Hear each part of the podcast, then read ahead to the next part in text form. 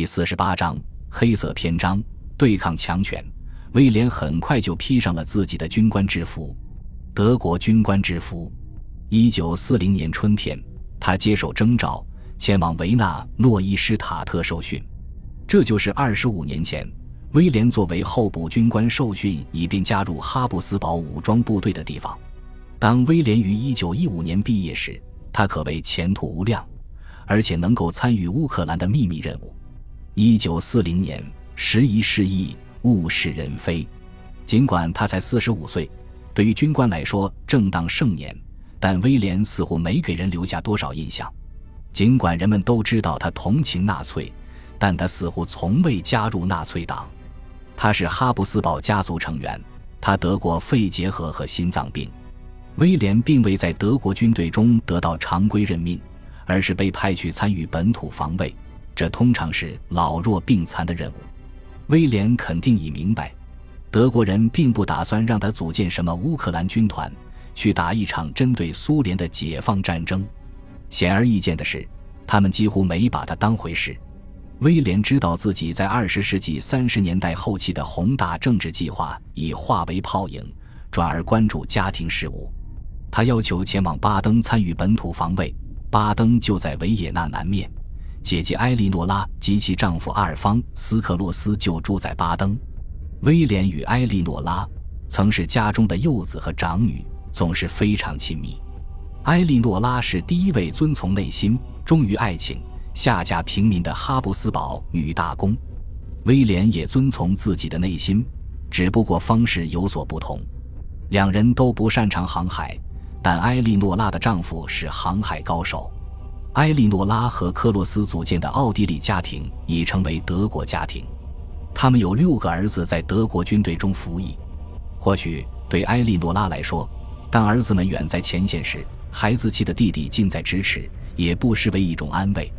或许在两个儿子阵亡之后，这种安慰更是不可或缺。这对姐弟将会如何讨论战争呢？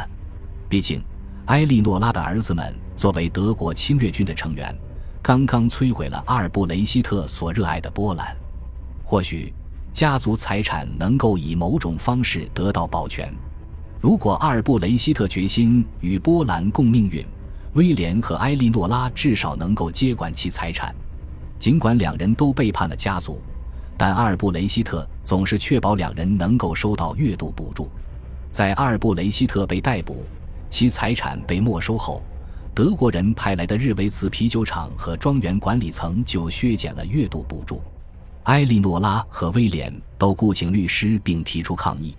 两人年轻时拒绝接受波兰国籍，此时终于发挥作用。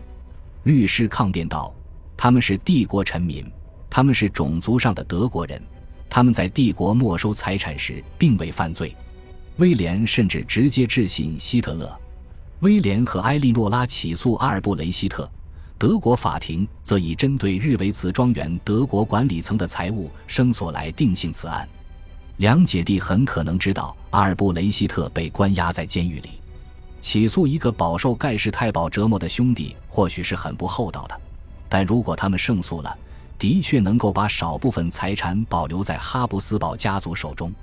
考虑到阿尔布雷希特格外深思熟虑、慷慨大方的秉性。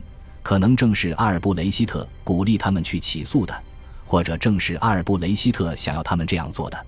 德国当局当然同情威廉和埃莉诺拉的声索。德国准军事部队党卫队的法务部门把他们视为帝国德意志人，即种族上和文化上得以享有全部权利的人。党卫队律师正确的提到，埃莉诺拉有八个德国孩子，但党卫队律师错误的认为。威廉二十世纪二十至三十年代都在奥地利，即此时已被纳入德国领土的奥地利。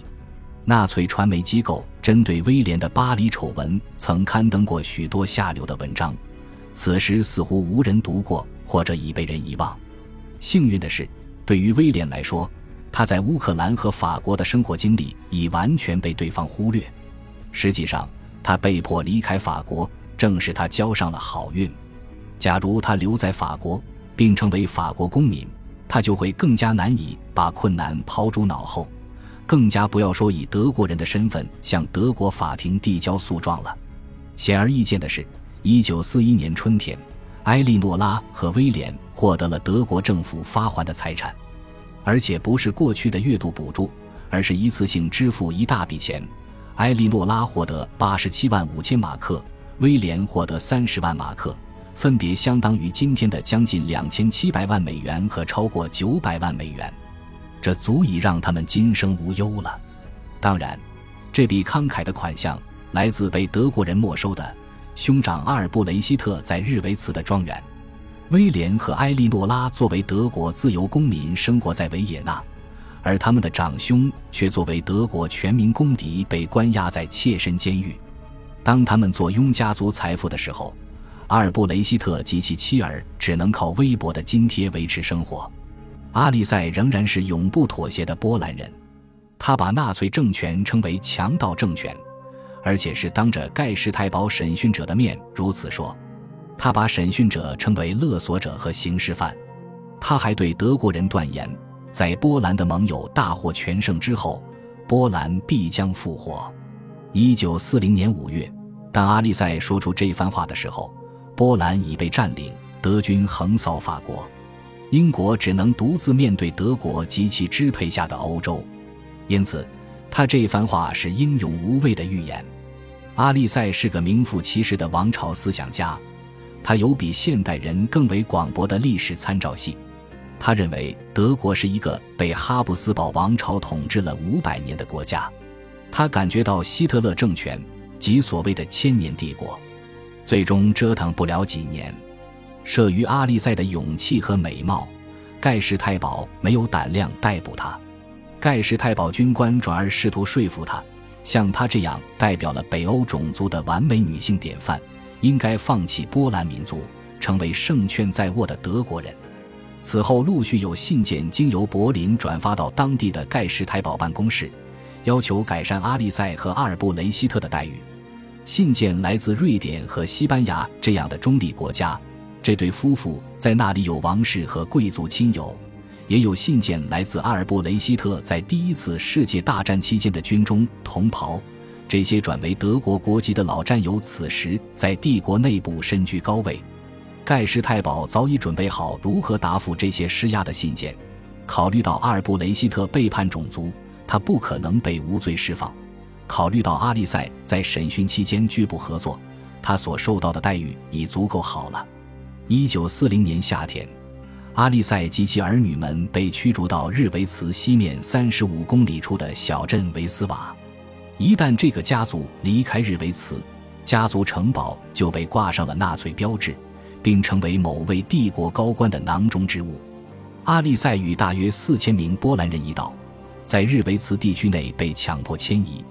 以便为大约两千五百名抵达此地的德国人腾出位置，例如，有德国人接受雇佣，取代波兰员工的位置，以继续运营日维茨啤酒厂，产量提升三倍，但质量堪忧，从引人自豪的欧洲名牌啤酒，沦落为灌醉德国军队的劣质猫尿。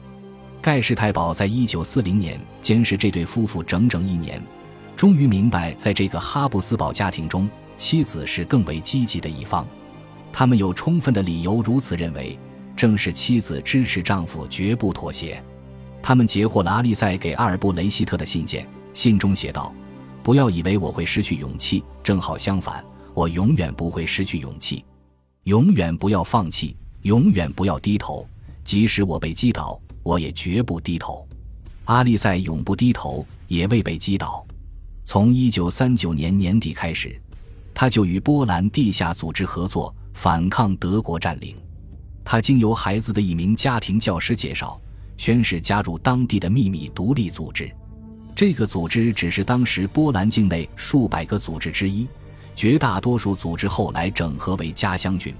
这是欧洲大陆上主要的反纳粹抵抗组织。阿利在收听 BBC 以及其他非法电台的广播。帮助同志获取波兰流亡政府传来的消息。阿利塞有国外关系，而且四处旅行。一九四一年十一月，他在德国科隆，他站在危险地带，却乐于看到这座城市被轰炸。阿利塞写道：“多么美好的场景，如同焰火表演。他抬头望天时，完全站在英国皇家空军那边，全然不顾扔下来的致命货物，也许会轻而易举地把他炸死。他可能知道，逃脱德国人追捕的波兰飞行员正在与英国人并肩作战。他似乎认为，驾驶舱里的男人就像其他男人那样，都是简单的生物，都需要一点女性给予的勇气。当他目睹德国防空炮火追逐目标时，他也为飞行员提心吊胆。我看见天空中爆炸的炮弹，飞行员肯定感到非常不舒服，命悬于天地之间。可怜的孩子们！一九三九年，威廉曾对内粹满怀希望，但他逐渐也跟大嫂一样，看清楚了一九四零年至一九四一年的战事。对于阿尔布雷希特和阿利塞来说，德国占领区的情况相当恐怖。威廉自从被盖世太保叫去问话之后，肯定对此心中有数。或许他从盖世太保那里听到某些情况。一九三七年至一九三八年，威廉与兄长们有过接触。当时阿尔布雷希特带莱奥到维也纳来治疗肺结核。与阿尔布雷希特一样，莱奥也靠从父亲那里继承的位于日维茨的部分家族地产维持生活。尽管两兄弟并非特别亲密，因为阿尔布雷希特自愿做波兰人，而莱奥把自己的孩子养育成德国人，但他们在危难之时能够守望相助。一九三九年至一九四零年，如果威廉能够收到家里的消息，他就应该知道，他最喜爱的纳粹党徒汉斯·弗兰克窃取了他家的银器。感谢您的收听，喜欢别忘了订阅加关注。主页有更多精彩内容。